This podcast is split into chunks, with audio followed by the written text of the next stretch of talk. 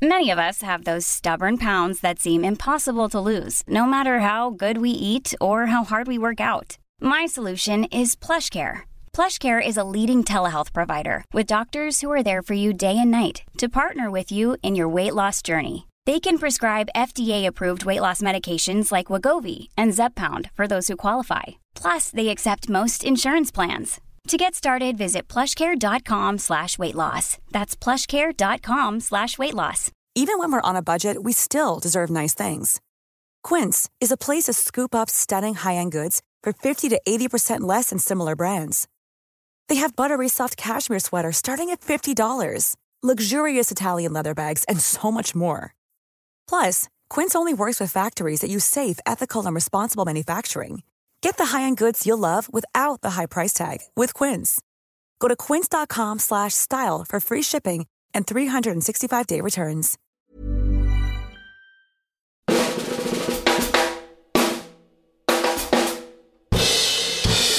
Truth and Movies. Today, I, Tonya, Ice Queen gets me in on big screen in true life tale of Tonya Harding and her triple axel of evil. Dark River, farmer drama in Tale of the Dales and sheep rearing folk and a family flock that'll have you going, you. And American Beauty, Bags of Excitement 2, as Annette Bening, Kevin Spacey, and a plastic bag star in Sam Mendes' picture. Is it a classic study of American suburbia or one of the most overrated pictures in history? And if not, what is? All of that and more in this Truth and Movies, a Little White Lies podcast. Super. Listeners, you're joined in this week's guide to what to see and not to see at the cinema by Hannah Woodhead Hello. and Adam Woodward. Hello. I'd just like to apologise in advance to producer Matt for having to edit out my sniffles. Uh, mine too. All right. Such as the emotional nature of some of the Exactly, storylines that we're going to be touching on. Uh, we have three films for you today. We've also got a whole batch of comments. Well, Lewis Allen, for example, saying, I saw an article on the Little White Lies website, littlewhitelies.com, about after credit scenes. I know most people stay for the credits when there's a Marvel film, but I get a buzz when there's something left at the end, and most of the other people have done one. I personally see it as a little bonus. Do you guys leave as soon as the credits start to roll? Interesting question. I tend to stick around because I like reading the credits, Oh, yeah. which is quite boring, I know. But Oh. the Black Panther was a weird one because Haven't seen it yet. that had a, an end credit scene, Yeah. which felt like it should have just been in the movie. Oh. Like the, the most powerful, for me, the most powerful speech um, line of dialogue in the movie. Really? Is in the uh, end is credit in that scene? end credit scene. Really? Yeah, in the mid credit bit. And Just- then there's another end, you know, there's like, there's always the mid credit and the end credit. Oh, is there Marvel. two So there? there's two, yeah. yeah. Justice League, I felt I had one of the best scenes. The, the scene that should have been more what the movie was was an end credit Yeah. scene. Yeah. Uh, Hannah, how do you feel about end credits? I think it depends how I felt about the film, really. If I've enjoyed the film, like, I don't want to leave, so I'll stay. I just got back from Berlin, so I've watched a lot of films this week, and I, I couldn't have sat through the end credits for all those. I was just losing my mind a bit. For me, it depends how I feel about the film, and, and also how many people are in your row. To Yeah. be fair. Yeah. And if you're at the end of the row, you come almost got a moral obligation to stand up in the corridor and that. Interesting question though, Lewis. An interesting question from last week was where would you go if you could inhabit any cinematic universe? Jerome Huben replies that as a kid he always dreamt of hanging out with the kids from The Sandlot. I'm not familiar with The Sandlot. No, I'm not, I must say. It's apparently about a kind of dreamy American suburbia of the early 60s. Mm.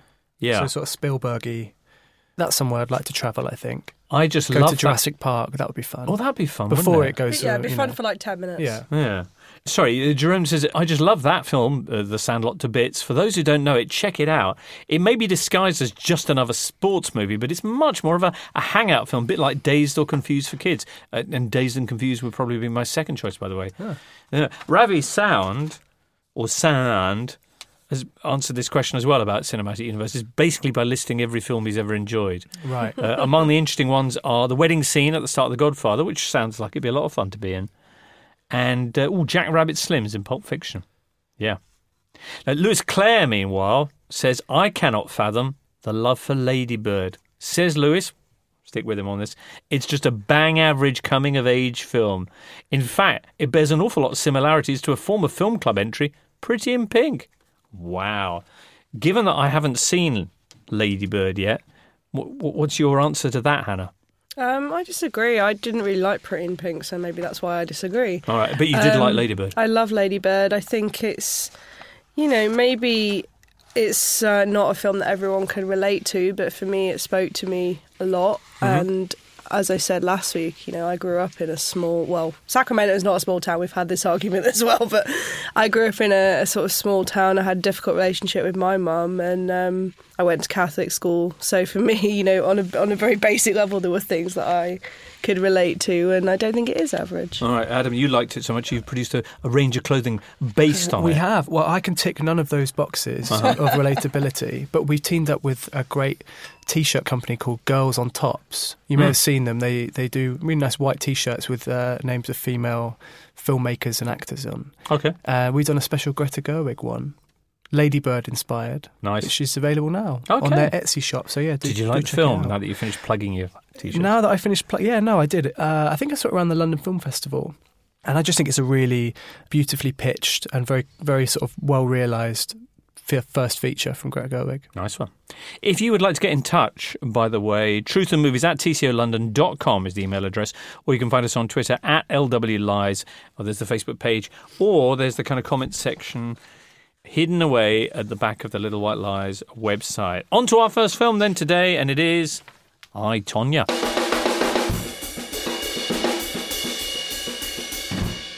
I, Tonya is the story of Tonya Harding, an American sport's second most infamous act of recent years, the nobbling of her skating rival, Nancy Kerrigan.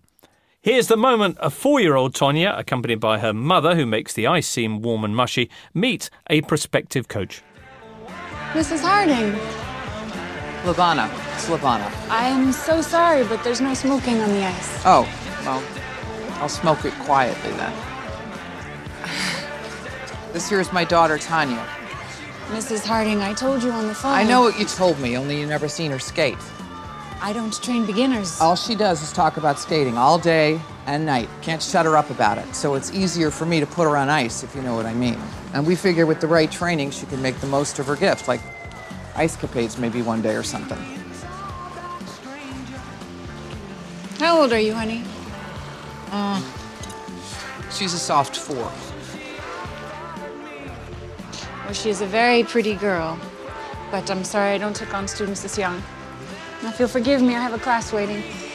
Nice to see Cliff getting a Hollywood soundtrack outing there.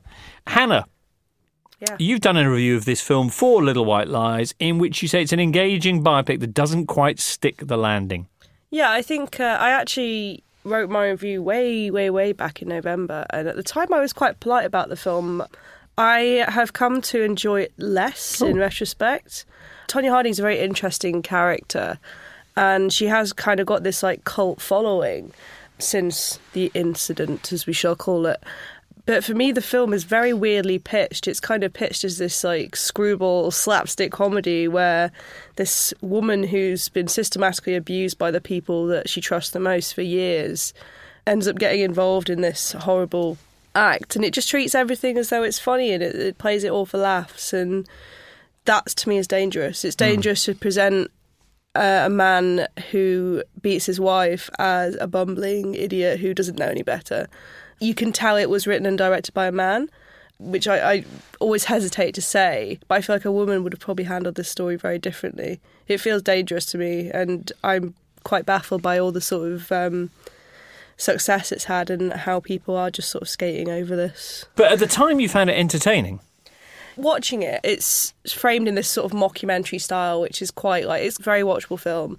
The ice skating scenes are really well shot, and it is fun in parts. Like Margot Robbie's really like really good in it, and Allison Janney is amazing in it, giving this kind of very. um She's like Patty or Selma Simpson. She is, yeah. She chain smoking. She's got this little like cockatiel that sits on her shoulder the whole film, and um it's just yeah. It, I think it's a really fun way of framing it. I just mm-hmm. don't think this film should be fun. Yeah, abuse as dark comedy. It, it's a difficult sell, but it is entertaining while you're watching it. It, it sets out almost like a Coen Brothers film. There's a kind of almost a Fargo esque tone to the crime itself. The, the film it reminded me most of was The Big Short, Right. Adam Yeah. McKay's recent film, which takes a, again a quite a dry subject matter and spins it in this interesting way, where basically there's a lot of dramatic reenactments in this film as well. The whole thing's set up around these interviews with the actual. I guess they were done by the actual people involved. Yeah, because it begins with this line. There's a line of text which I know you love at the start of the Oh, film yeah. saying, This film is, is based on real, irony free, wildly contradictory, and totally true interviews. And then you see these, I imagine these interviews reenacted by the actors, which gives it a very weird, um, almost unconvincing tone at the, at the beginning. But do you think the interviews ever took place? I believe they did. I think I think there were interviews recorded. Tonya was definitely involved Hmm. um, in the production of the film. She's been like sort of everywhere on the press trail for this, which again, like the film itself concentrates. It's called I Tonya, like it's it's all about her, and you kind of never uh, really get anything about Nancy Kerrigan, this girl whose career was almost ruined by one selfish moment, and it seems weird to me that. Craig Gillespie and Steven Rogers have spent all this time trying to make you feel sympathetic towards a character who isn't very sympathetic. Well, although I guess the, the the suggestion of the film, or the raison d'être, is that is the fact that while Nancy Kerrigan was very publicly the victim of this incident, in many ways Tonya Harding had been a victim just as seriously and for a much longer period, which is certainly a point that that Tonya herself makes during the film. The difficulty about that is, and again, I kind of preface this by saying it is a really entertaining, watchable film, as, as you said, is the fact that one of the things that she's a victim of, apart from the abuse, is the enormous snobbery in ice skating. The fact that she's a, as she puts it, a, a redneck doesn't really allow her to compete properly for prizes. But the film itself is complicit in that snobbery. It adopts exactly the same almost sneering tone to her and her, her family that it complains of. I think the ice skating thing is, is actually what kind of interested me most. I didn't realise how the, how that culture works and how it is all sort of about like being willing to jump through these hoops. What I do find interesting, so there's a great scene in the movie where Tonya is arguing about having routines set to like uh, these metal tracks and. Um, the Olympics this year have just allowed people to use pop music for the first time in their routines. I didn't know that was even a big deal that they had to use um, sort of classical pieces of music without without lyrics. I think is the Olympic uh, has always been the Olympic standard. This year we've had Coldplay, Ed Sheeran, "Come What May" from Moulin Rouge. You know, anything goes. Oh my word! Oh my word! All right, well, you, you touched on Allison Janney and the supporting cast. While there are issues with this film, one of the reasons that it is very watchable is the is the performance of Janney, who's I think won a BAFTA and a Golden Globe already for for her performance as the mother. She has, yeah, and I think she's on course to pick up an Oscar in a couple of weeks as well. And, uh, you know, not undeservedly so. I think she pantomimes it up slightly, but you can probably, you know, not much of a stretch to imagine that that is what the mother is like in real life. I mean, if it's based on these interview tapes, the stuff with the cockatiel and the smoking. And, I've just recalled actually. I'm sure some of these interviews actually do exist because there are little clips at, At the end, yeah. that show you uh, certainly the mother talking in an interview. Yeah, and she's got And the also- bird. Yeah, And also Shawn Eckhardt, the uh, Tonya's bodyguard in inverted commas, who is for me, I want to watch a movie he's- just about him and his steals the show, international espionage. Yeah, yeah. yeah. Paul Walter Hauser is the, the the actor there. Well, I'm not familiar with his work. Extraordinarily John Candy esque uh, appearance, but just a magnificent portrayal of this delusional international counter espionage expert. There's one the one line where he comes in and just says, "We did it," and he's got this beaming face. I was in hysterics watching that. bit, All right. but- So you did enjoy this film, Adam? Yeah, I did. I think I was thrown off by it initially because I found it hard to reconcile or to square the subject matter and the amount of abuse that she is put through by her mother, by her husband. You know, I, I think Margot Robbie is very, very good in this film. At the same time, most of the she's spending being like smacked up against the wall, and Mm. it's quite difficult to watch. The tone is very comedic, as we've discussed. It clearly is coming from like an authorized point of view, though, and so much of the film, although I think the subject of ice skating, figure skating, is probably quite a dull one. Do you think? Yeah, oh yeah, yeah. I mean, Blades I've, of Glory? I've watched a bit of it during the Olympics, and it's massively impressive. I think But to it- watch the as a spectacle. planet is obsessed by whether the Canadian couple are doing it. Surely this is a oh no, massively... no. I think I love Torvill and Dean, and watching mm. all of this stuff in the moment is great. But like, so much of I Tonya is about you know her practice and all the work that she puts into it, and I just think that is quite uncinematic. Although Okay. although the narrative arc it needs it for that, so much of the film is around her doing this fated triple axel, Hmm. which I watched someone do in a Olympic qualifier the other day. Just like you know, just part of her routine. Right. Back when she did it, of course, she was the first woman to well, land exactly, yeah, one. and and you- and you get that. Okay, this is a momentous thing; it's significant, but they really overplay it. I think in the Hmm. Film, and yeah, when the moment comes, it's like a bit of an anticlimax. I Um, would agree they undersell it when it does finally happen. when the film is dealing with such bigger ideas and themes. That for me just felt totally trivial. All right. Did you know that Margot Robbie didn't have much skating experience in terms of figure skating, but she is a member of an amateur ice hockey league? Oh, cool. How about that? Oh, she's a she's a cool girl, Margot Robbie. Mm. I like. her. Allison Janney, though, actually trained to become a figure skater before a, what sounds a pretty horrific injury when Ah. she was 17, led to her having to give it up. Right. Okay. Well, Hannah, what numbers will you give I, Tonya? In my review, I gave it a four three three, but I think Uh-huh. it's probably slipped to a four three two for me. Yeah, I, I say I just can't. It's a well-made film, and it's got some good performances. For me, just the way it, it handles domestic violence just makes me so uncomfortable, and I don't think it's doing it to make you uncomfortable. I think it genuinely is doing it as a comedy thing, and um, yeah, I, I can't get on with it in that way. Adam? I would say uh, a three-three-two.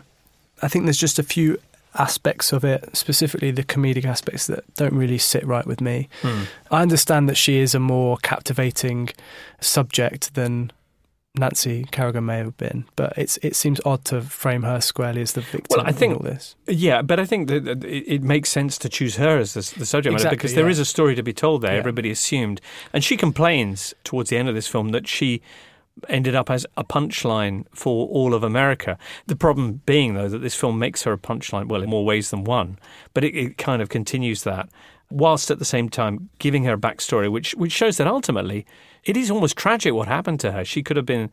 Well, we don't know what she could have been, but Yeah. she's she's she works very hard for something which is ultimately taken for her. According to this film, and we're not Yeah, clear exactly how factual this is, through no great fault of her own. I wasn't particularly looking forward to this film. I did enjoy watching it, maybe even a four, but looking back, I do have major issues Hmm. with it, and you know.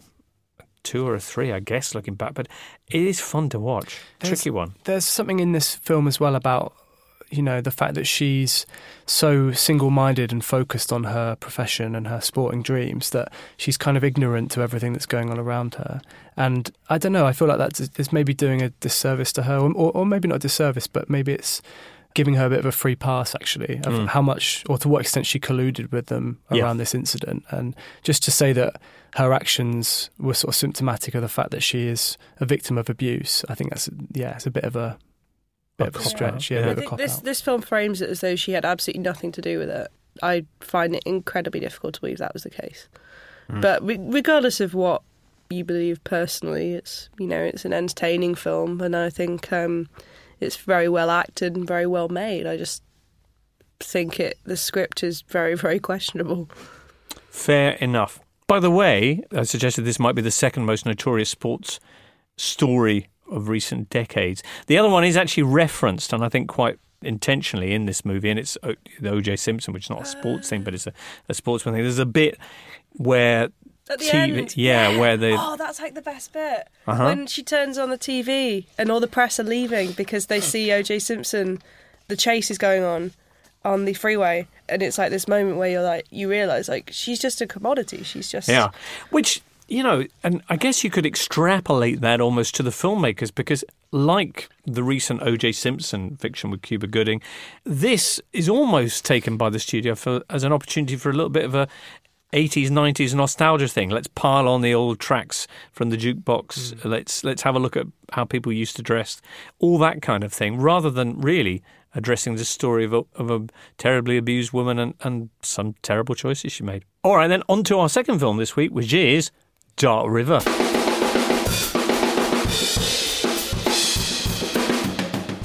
Dark River, following the death of her father Alice, played by Ruth Wilson, returns to her home 15 years after fleeing it after systematic abuse to claim the tenancy to the family farm, which she believes is rightfully hers.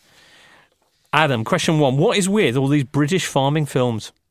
Yeah dark river i think the victim possibly of uh, ill timing or an ill release schedule timing because i feel a little bit OTT now, a bit, bit overkill on the whole We had the leveling. British miserabilism. Yeah, the leveling we had last year Was excellent. which is amazing, Yeah. and God's Own Country. God's Own Country. If those two films hadn't Also been excellent. quite so spectacular, Yeah. maybe my appetite for Dark River would have been a little bit. All right, so you Uh, didn't have much appetite for it. No. And what did you feel while watching it? Well, actually, no, that's not fair. I did have appetite for it based on Clio Barnard's previous work, especially The Arbor, which was her breakthrough debut in 2010, which I would thoroughly recommend everyone seek out. I didn't quite enjoy The Selfish Giant, her follow up, as much. That is a bit like Ken Loach Light. And this one, again, it's just. I think it's just too familiar. The themes it's dealing with, the setting. I think Ruth Wilson does some terrific work in this. But she's the only one really pulling her weight, I feel. I'm not sure anyone else is really very good in this. I don't know. You've got like the ghost of Sean Bean wandering around as Yeah. her abusive father. He always and- dies. Well, in this one, he dies before Yeah. you even see. You know, But he's before dead, that's the main thing. He is, he Yeah. is dead. There's Um, a couple of other Game of Thrones cast members as well. Oh, who are they? There's uh, Joe Dempsie, who plays Gendry. Yeah. Oh, yeah. Of course. Or is it Gendry? Gendry, I think, isn't it? Yeah. And Mark Stanley, who's Grenn, you know, one of the uh, the Night's Watch. Yeah. So Mark Stanley plays her brother in this. Mm. He's an interesting character who I would like to have learned a bit more about.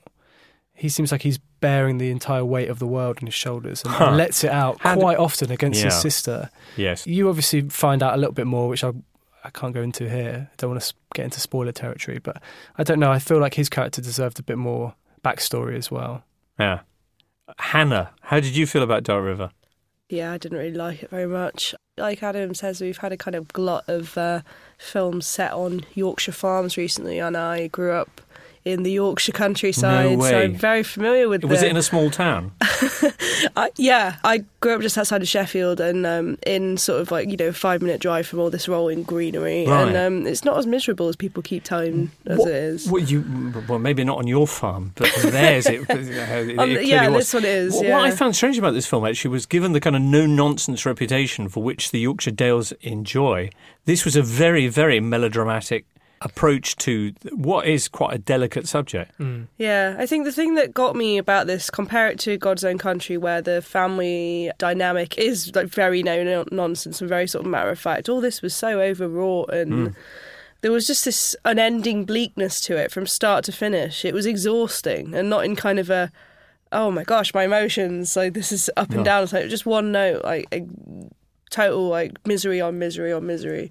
And it just didn't work for me. I'm I'm really sick of filmmakers portraying the North and particularly Yorkshire as this unending place of bleakness. It's not, it's not like that. I think that's the note that God's Own Country struck really well between the kind of harshness of the environment and the warmth of the people. This was just devoid of any sort of warmth. Hmm. I thought The Leveling, which touches on some similar hmm. themes, was a really, really excellent film. This I found at times almost. Can I say laughable? I don't know because I'm really surprised at the the, the glowing reviews it's received. I, I thought the direction was pretty heavy-handed mm. in terms of some of the sound editing. Particularly, oh, there's one scene where it's the classic lookout over the farm and to the valley beyond, and there's thunder rolling in over the There's lots of like stormy skies. There's lots of heavy-handed metaphor and Yeah. stock images of the countryside and you know puddles and things like that. And then beyond that, I really thought the acting was either bad or badly handled by the director. It was all kind of chewed lips and, and furrowed brows. And basically, what's the director's name, sorry? Clio Barnard. It was basically backed up a tractor full of, of, of melodrama and just dumped it all over the film, I felt. What do you think about Ruth Wilson in this? I, she was all kind of, I'm going to chew my lip and look away and look pained. It was mm. very much acting for the hard of hearing, I felt. It has kind of the emotional nuance and Yeah. increasingly towards the end, the same kind of melodramatic approach of, of an Australian soap opera, I felt, pitched at that kind of level. The brother, Joe, almost farcically so.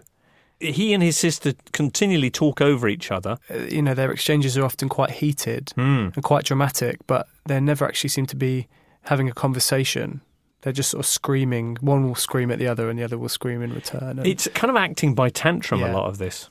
I wonder whether because Clio Barnard's first film used essentially non-actors or um, unknown actors to dramatise and retell some of Andrea Dunbar's uh, poetry. And her second film, the protagonist is a young boy. Um, there are older adult actors in there as well, but this is the first film I think she's made with like directing actual actors.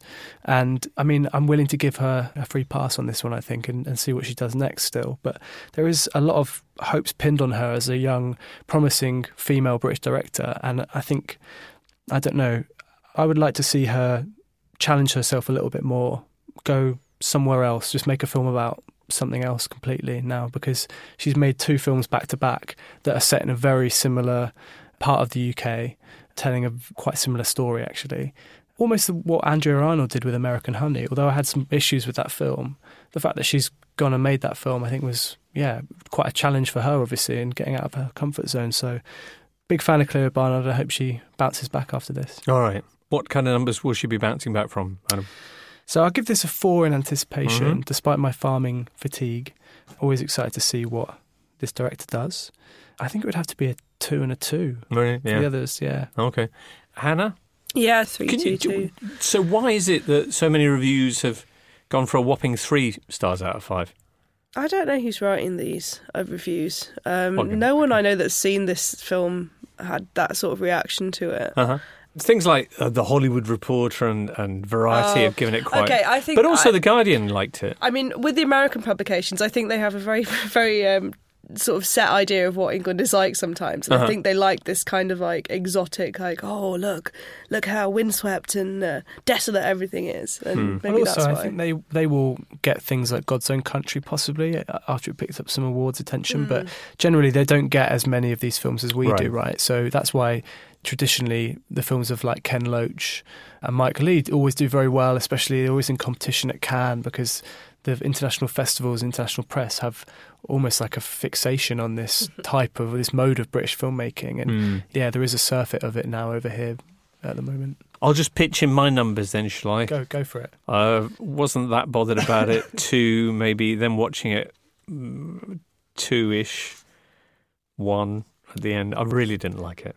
Sorry about that.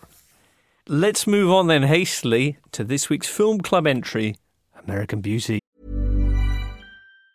Mom deserves the best, and there's no better place to shop for Mother's Day than Whole Foods Market. They're your destination for unbeatable savings, from premium gifts to show-stopping flowers and irresistible desserts. Start by saving 33% with Prime on all body care and candles. Then get a 15-stem bunch of tulips for just $9.99 each with Prime. Round out Mom's menu with festive rosé, irresistible berry chantilly cake, and more special treats. Come celebrate Mother's Day at Whole Foods Market. Hey, it's Ryan Reynolds, and I'm here with Keith, co star of my upcoming film, If, only in theaters, May 17th. Do you want to tell people the big news? All right, I'll do it. Sign up now and you'll get unlimited for $15 a month in six months of Paramount Plus Essential Plan on us. Mintmobile.com slash switch. Upfront payment of $45 equivalent to $15 per month. Unlimited over 40 gigabytes per month. Face lower speeds. Videos at 480p. Active Mint customers by 531.24 get six months of Paramount Plus Essential Plan. Auto renews after six months. Offer ends May 31st, 2024. Separate Paramount Plus registration required. Terms and conditions apply if rated PG. Mom deserves the best, and there's no better place to shop for Mother's Day than Whole Foods Market. They're your destination for unbeatable savings, from premium gifts to show-stopping flowers and irresistible desserts. Start by saving 33% with Prime on all body care and candles. Then get a 15-stem bunch of tulips for just $9.99 each with Prime. Round out Mom's menu with festive rosé, irresistible berry chantilly cake, and more special treats. Come celebrate Mother's Day at Whole Foods Market.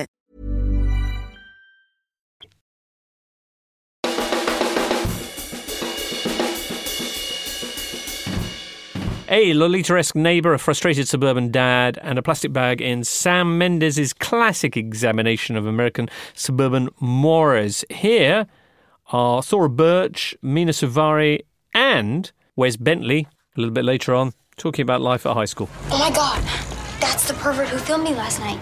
Him? Jane, no way. He's a total lunatic. You know him? Yeah. We were on the same lunch shift when I was in ninth grade, and he would always say the most random, weird things. And then one day, he was just like, gone. And then, Connie Cardulo told me that his parents had to put him in a mental institution. Why?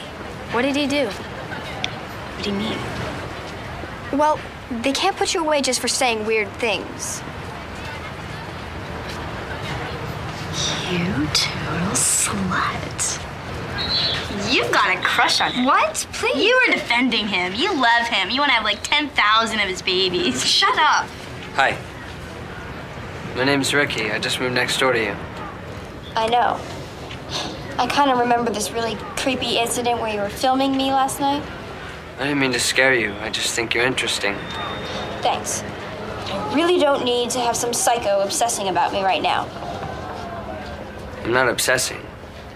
Just curious. Question one What happened to Wes Bentley? Yeah, I know. You know what? I love Wes Bentley. I had such a crush on him the first time I saw this film. and um, you know what he's done since? Like nothing. He was in Pete's Dragon. with Okay. an excellent beard. What, He- the- well, the know, recent one? The recent one, the remake by David Lowery one? David Lowery, Hmm. yeah, which I quite liked. And he was in American Horror Story. I'm just going to give you like a Wes.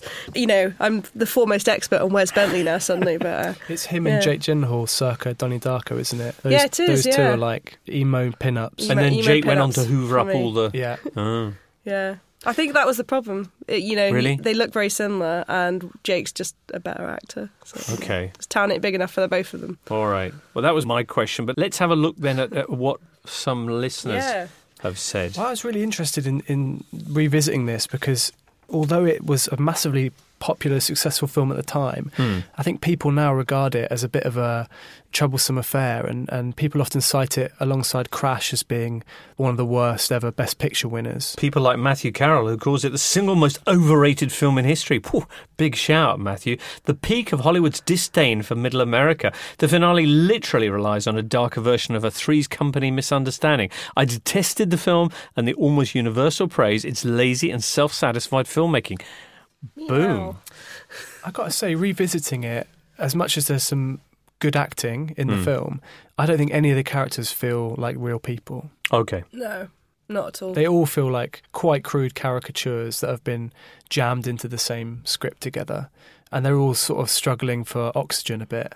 In terms of the, the underlying message of the film, would you agree with Nick Davis, who says, although the main character is a white man, this movie is for everyone. We all have felt lost in a world of banality and trivial pursuits. This movie is in some ways comparable to Fight Club in the idea of embracing that we are the product of capitalist nothingness. Ooh.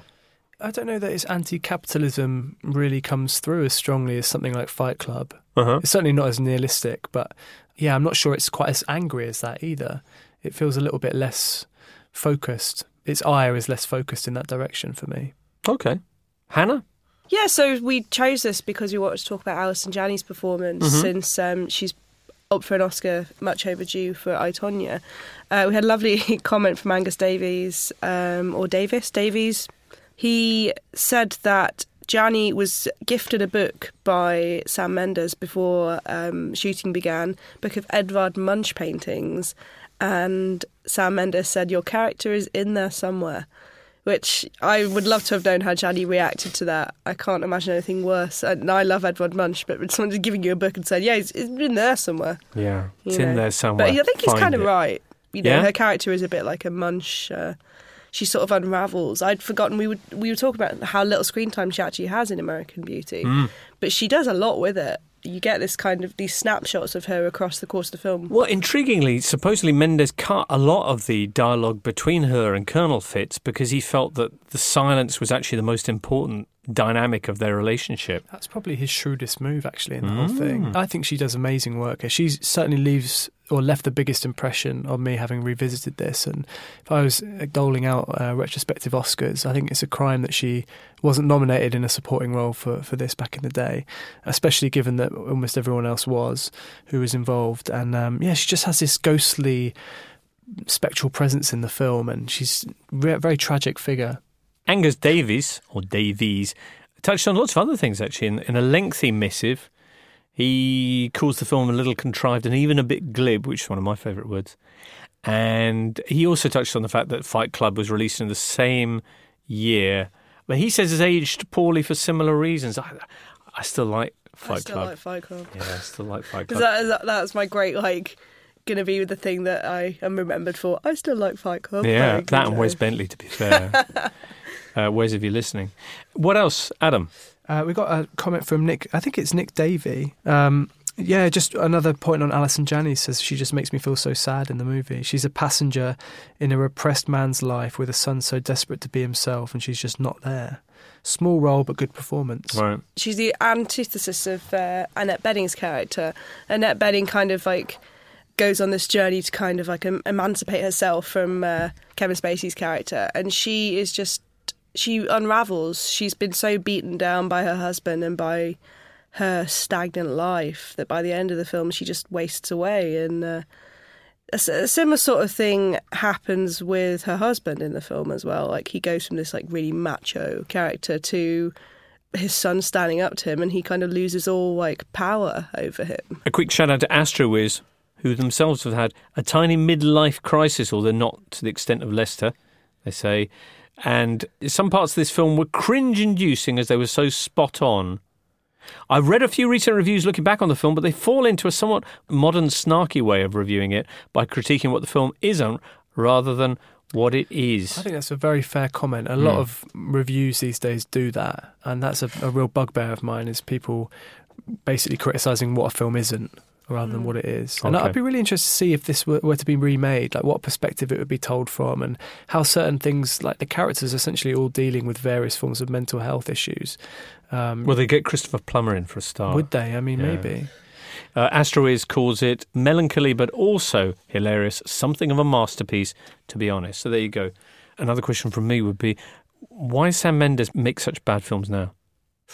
Because his Bond films are all rubbish. Oh, so I it would have been uh, agree that Spectre. his Bond films are bad. Yeah, they are. No, yeah, I agree. I Yeah. don't think he is a bad director. No.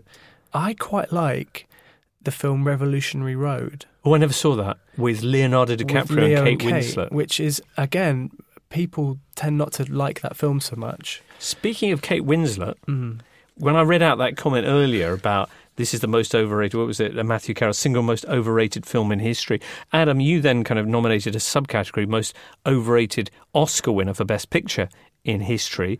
And I immediately said Terms of Endearment. And then Hannah, you said Titanic, with Kate Winslet, of course. If there's anyone else out there who agrees with me, please get in touch because I feel victimised by everyone's love of Really? Titanic.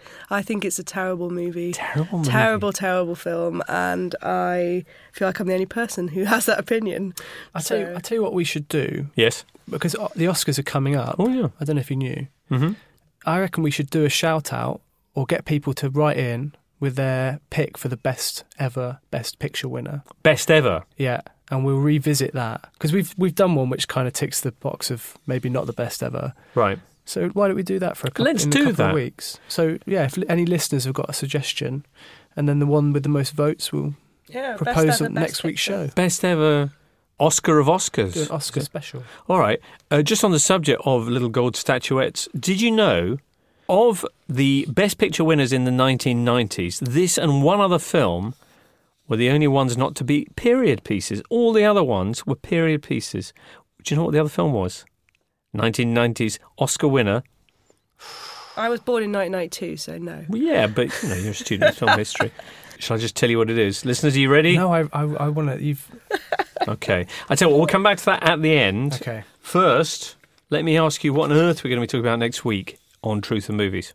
Well, among other things, I mean, we've got a couple of new films as always to review. So I think hopefully we're going to do Red Sparrow. Red Sparrow, which is the Jennifer Lawrence sort of Cold War Jennifer, espionage. Jennifer thing. Lawrence Cold War spy Right. movie. Okay. And we're also going to be doing A Fantastic Woman, which is Sebastian Lelio's film about a transgender woman. Okay. And also coming out next week is Game Night. Game Night, yes, with uh, Jason Bateman. Jason Bateman. Who else is in it, Hannah? Rachel McAdams. You're going to see it tomorrow night, aren't you? Yeah, Kyle Chandler, I think. Oh, really? Yeah. I really want to see that film, but I can't tomorrow evening. What are you doing? Oh, just stuff. Other stuff, not movie related. Not movie related. shame. no, maybe I'll get to see it next week. Who knows? But I'll find out more from David Jenko Jenkins. Yeah. And who else is joining us next week? Elena. Uh, hopefully, Elena Lazic. Elena Lazic. Okay, Uh, super. And we're also for Film Club. For Film So Club? we have got upcoming uh, a new series of essays looking at the intersection between uh, hip hop culture and Mhm. movies in the early 90s. Mhm. There's sort of four or five films which basically had a big impact on hip hop culture. Uh, and the first one we're looking at is Abel Ferrara's 1990 film uh, King of New York With Christopher Walken. with Christopher Walken, yeah. Crikey. Well, that'll be a treat then, eh? So please do give that a, a, a whiz and uh, give that a whiz. Is that- Yeah, no, that's right. Is it available? It is. You can rent it online. Okay, good. And I think in certain regions it's on Netflix as well. But Oh. yeah, do give that a whirl and, and drop us your, your thoughts. Super. Okay. If you do have thoughts that you want to drop us, truth and movies at tcolondon.com is the email address, at LW Lies on Twitter, Facebook, and the website, of course, also available. Anything else you want to mention, Hannah, before I reveal the exciting answer to that trivia question? Can I just say, I just got back from Berlinale. And, Oh, yeah. uh, Oh, that's well- a great shout, yeah. yeah, um, it's not out here till the end of March, but Isle of Dogs is absolutely wonderful. So I just want Right. to hype everyone up. Wes Anderson's new. Yeah, his new K9 caper. Right. It's, it's very, very good. Okay, So- what else did you see there that really caught your eye? Oh, um, I saw Gus Van Sant's new film. Don't worry, he won't get far on foot, which is an odd sort of film. It's new Joaquin Phoenix. Sat in a room with Joaquin Phoenix as well. That man does not like press interviews at all, which Mhm. was quite fun to watch. Other than that, I saw some European stuff. Saw Uh-huh. a really good documentary called Generation Wealth about um, fame and the pursuit of money, which is one to watch out for later this year. Yeah. Okay, but particularly Isle of Dogs. Isle of Dogs, definitely 100%. All right. Excellent. All right. Well, that other 1990s Best Picture winner was 1991's The Silence of the Lambs. of course. Ah. Oh, well, that's Great a deserved movie. winner. Do you reckon? I don't I know. I love always, I always felt that. Yeah, my issue. And sorry, listeners, you've got things to do, but just, just quickly to say, my issue with that film was I enjoyed Manhunter so much that I really reacted in much the same way you do. You almost take it personally the the, the praise that Titanic receives. it was such a great performance from Brian Cox as Dr. Hannibal Lecter that when Anthony Hopkins came in and did his big chewing up a man's liver, but also all the scenery available as well, I just felt, no, this is really obvious stuff. His performance, his screen time was so short, and he got an, an Oscar for it as well. Did he? I think he's only on screen for about 15 minutes all Mm. in, and yeah, who, he Hos- got. who Hopkins? Yeah. Put me right Yeah. off Hopkins, that film did. Really? Yeah, until I- uh, Westworld, in which I really? thought he was Oh, amazing. Brilliant, Yeah. Yeah. Interesting that Hopkins and Lecter are so synonymous now. I know. No one really thinks of the Brian Cox. I mean, I know, which was just a, a much better performance. Which they then remade as uh, Red Dragon. Yeah, of course they did, yeah. Yeah. Yeah. Interesting. Anyway, listeners. Wow, really, um, really we'll- trailed off this. We'll leave, we'll leave it there. Um, we'll catch up with you, I hope, next Wednesday. Meantime, many thanks to Hannah and Adam, and see you soon. And this has been a Seven Digital production.